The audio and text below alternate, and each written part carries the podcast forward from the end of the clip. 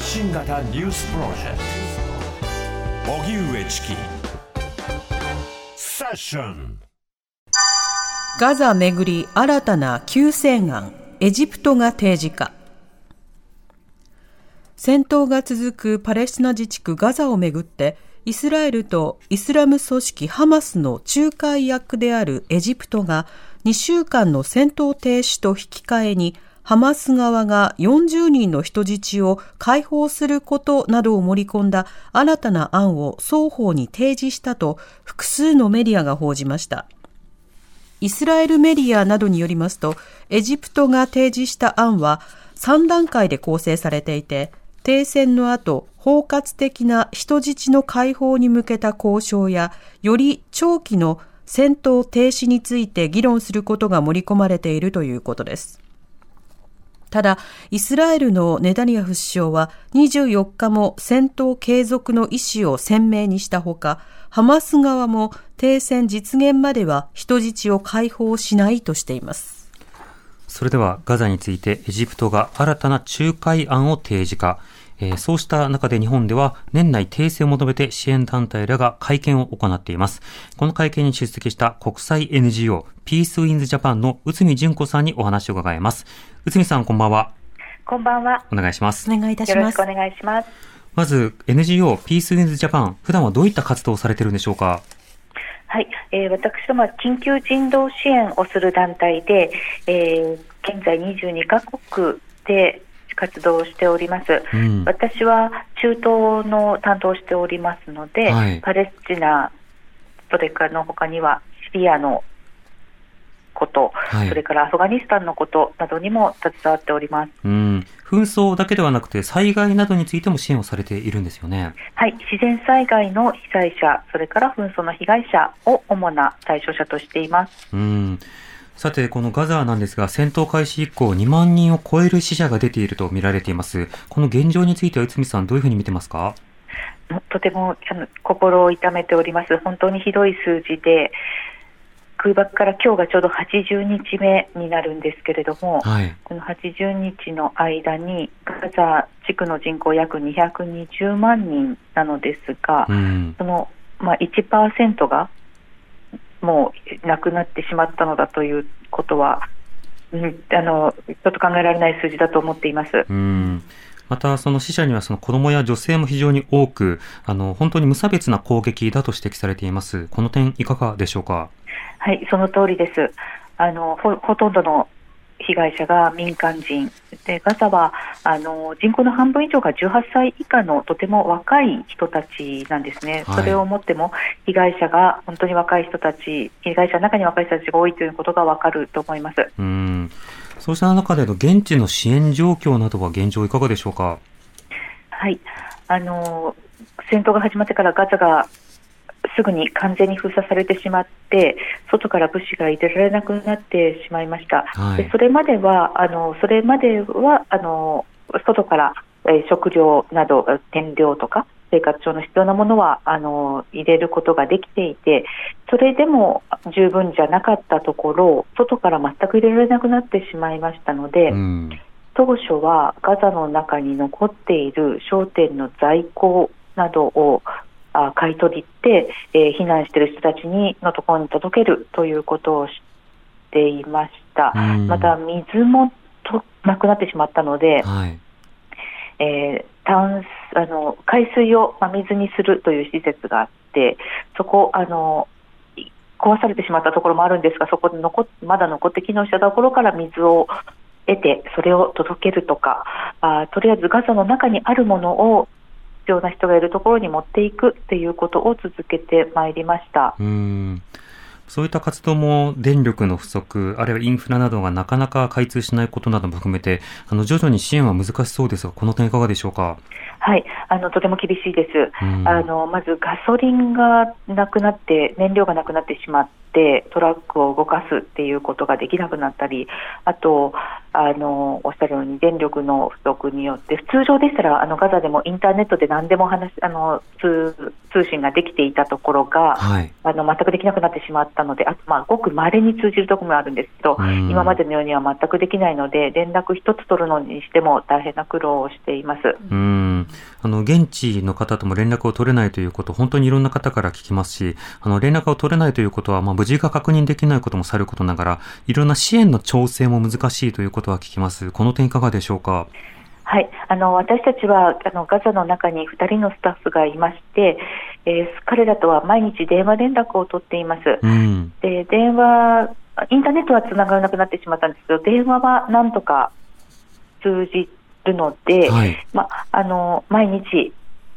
連絡をしています。まあ、ただ、うん。うん、あのつながらない時もあって、はい、そういう時はまあもうなすすべがなくなってしまうのですが、まあ、これまでのところあの電話でなんとかできていて、業者の人とも電話でやり取りをして、うん、まあ、なんとかやっていただいているというところです。できる限りの調整というものを試みているということですか？はい。うんそうした中、あの、今日、記者会見を行って、年内の停戦を求めています。この会見はまずどういった経緯で行われたんでしょうか？はい。あの、日本の NGO が、あの、何団体か、私たち以外にもガザの中で長く活動していて、はい、えこれまであのこれまでのところでもガザはもともと教育とか保健医療とか福祉とか、まあ、食料事情なども非常に厳しかったのであのそういったことでそういったところで人々を助ける活動というのを数団体でそれぞれしてまいりました、でそれらがみんなあの普段の活動できなくなってしまって、この空爆を受けて、えー、緊急人道支援であの食料などを配るという活動に切り替わって、それぞれ取り組んできたのですが、おっしゃるように、その活動、そのことを続けることも非常に厳しくなってきて、人々、現地の人から聞こえてくる声は、悲鳴はどんどん大きくなり、あの今日のあの記者会見でも、えー、発表しましたけれども、たまにビデオ会議がつながって、画面に映る人を見ると、確実に痩せている、どんどん痩せていっているっていうような、本当にひどい状況が伝わってくる中で、もうあのガザの人たちはこのままでは誰もいなくなってしまうという心配が大げさじゃないということから、もう何よりもまずは停戦人がこれ以上爆撃などで死なないというだけでそれがまず一番。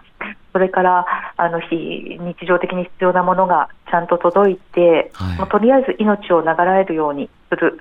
っていうには停戦しかないということで、えー、活動する NGO とそれからあの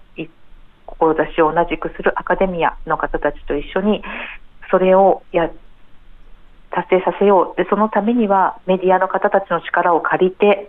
私たちだけではできないのでメディアの方たちがの力を借りて広く伝えその声が世界に届くようにという思いで実施いたしました。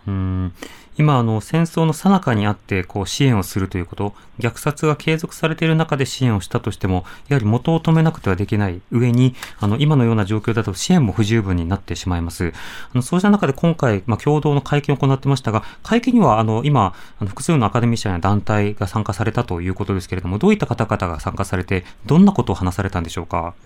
はい、あの中東の研究者の方と、えー、NGO からそれから宗教界からの参加あの登壇者がありました、うん、えーと、アカデミアの方からはこのあの、まあ、その、えーと、経緯歴史的な経緯それから現在のこの空爆が与える影響、えー、それなどを、まあ、学術的にあの解説していただき、うん、特に今日あの登壇されたのは慶応大学の山本先生だったのですが、はい、あの文学の専門家ということでこの今回のこの空爆がその文学界文化的なことに与える影響ということについても訴えられました。私たち NGO からは、はい、あ今お話ししている通りのあの人道危機がどれだけひどくなっているかということを現地の人たちの声をご紹介しながらお伝えし、えー、さらに宗教界からはその宗教的な問題ということですが実はあのそれだけではなくて、うん、その歴史的な背景とかあの宗教戦争ということで表される現状ではないというような解説がありました。うんこうした状況の中で具体的な停戦を呼びかけるために、日本政府、あるいは日本のメディアにどういったことを求めますか？はい、もう日本政府にはあらゆる外交努力を外交努力をして、えー、国際社会に向けて国際社会一丸となって停戦をすることをリードしていってほしいと思います。それからメディアはもちろん私政治を動かすにはあの人々の声が人々の声の後押しがとても重要なので、はい、メディアの方々には広くこの問題をあらゆる層の方たちに届けていただき、このガザの停戦というのが私たちのの日々の生活の問題ともつながっているんだということを分かっていただくようにしていただけたらと思っております。うんなおこれ停戦が行われた場合、あのピースウィンズさんとしてはどういったあの支援などに入っていきたいですか？はい、あの今も支援を続けているのですが、はい、あの非常に限られいろいろ限られています、例えばあのガザに物を持ち込むのに、エジプトからの物資を入れるというのが今、唯一の方法なんですけれども、それに非常に時間がかかっていて、というのはイスラエル側のスクリーニングがあの非常に厳しく行われているのと、はい、えー、実際にあの開いている検問所はラファーというエジプトの国境とのところなんですけれども、うん、えー、そこから普段はは500台ぐらいのトラックが入っていたのが今は100台ぐらいしか入っていないんですね。はいので私たちもエジプトから入れようとしていますが滞ってもう大変な時間かかってやっと1台入ったかぐらいなところなんです。停戦になってそこがあのもっと通過量が多くなってそれでもあのかつて入れられたぐらいまでの量が入れられるようになったら私たちもそこからどんどん物を入れられるようになります。また今ガザの中でどこが空爆されるかわからないので、はい、物を運んでいくのも本当にリスクが高いんですね。ただ停戦になればそういう心配がなくあの運ぶことができるのでより効率的に多くのものを必要な人のところに届けられると思います。うん。わかりました。内海さんありがとうございましたどうもありがとうございました。ありがとうございました。えー、日本で年内停戦を求めて支援団体が記者会見を行いました。その会見に出席した国際 NGO の一つ、えー、ピースウィンズジャパンの内海純子さんにお話を伺いました。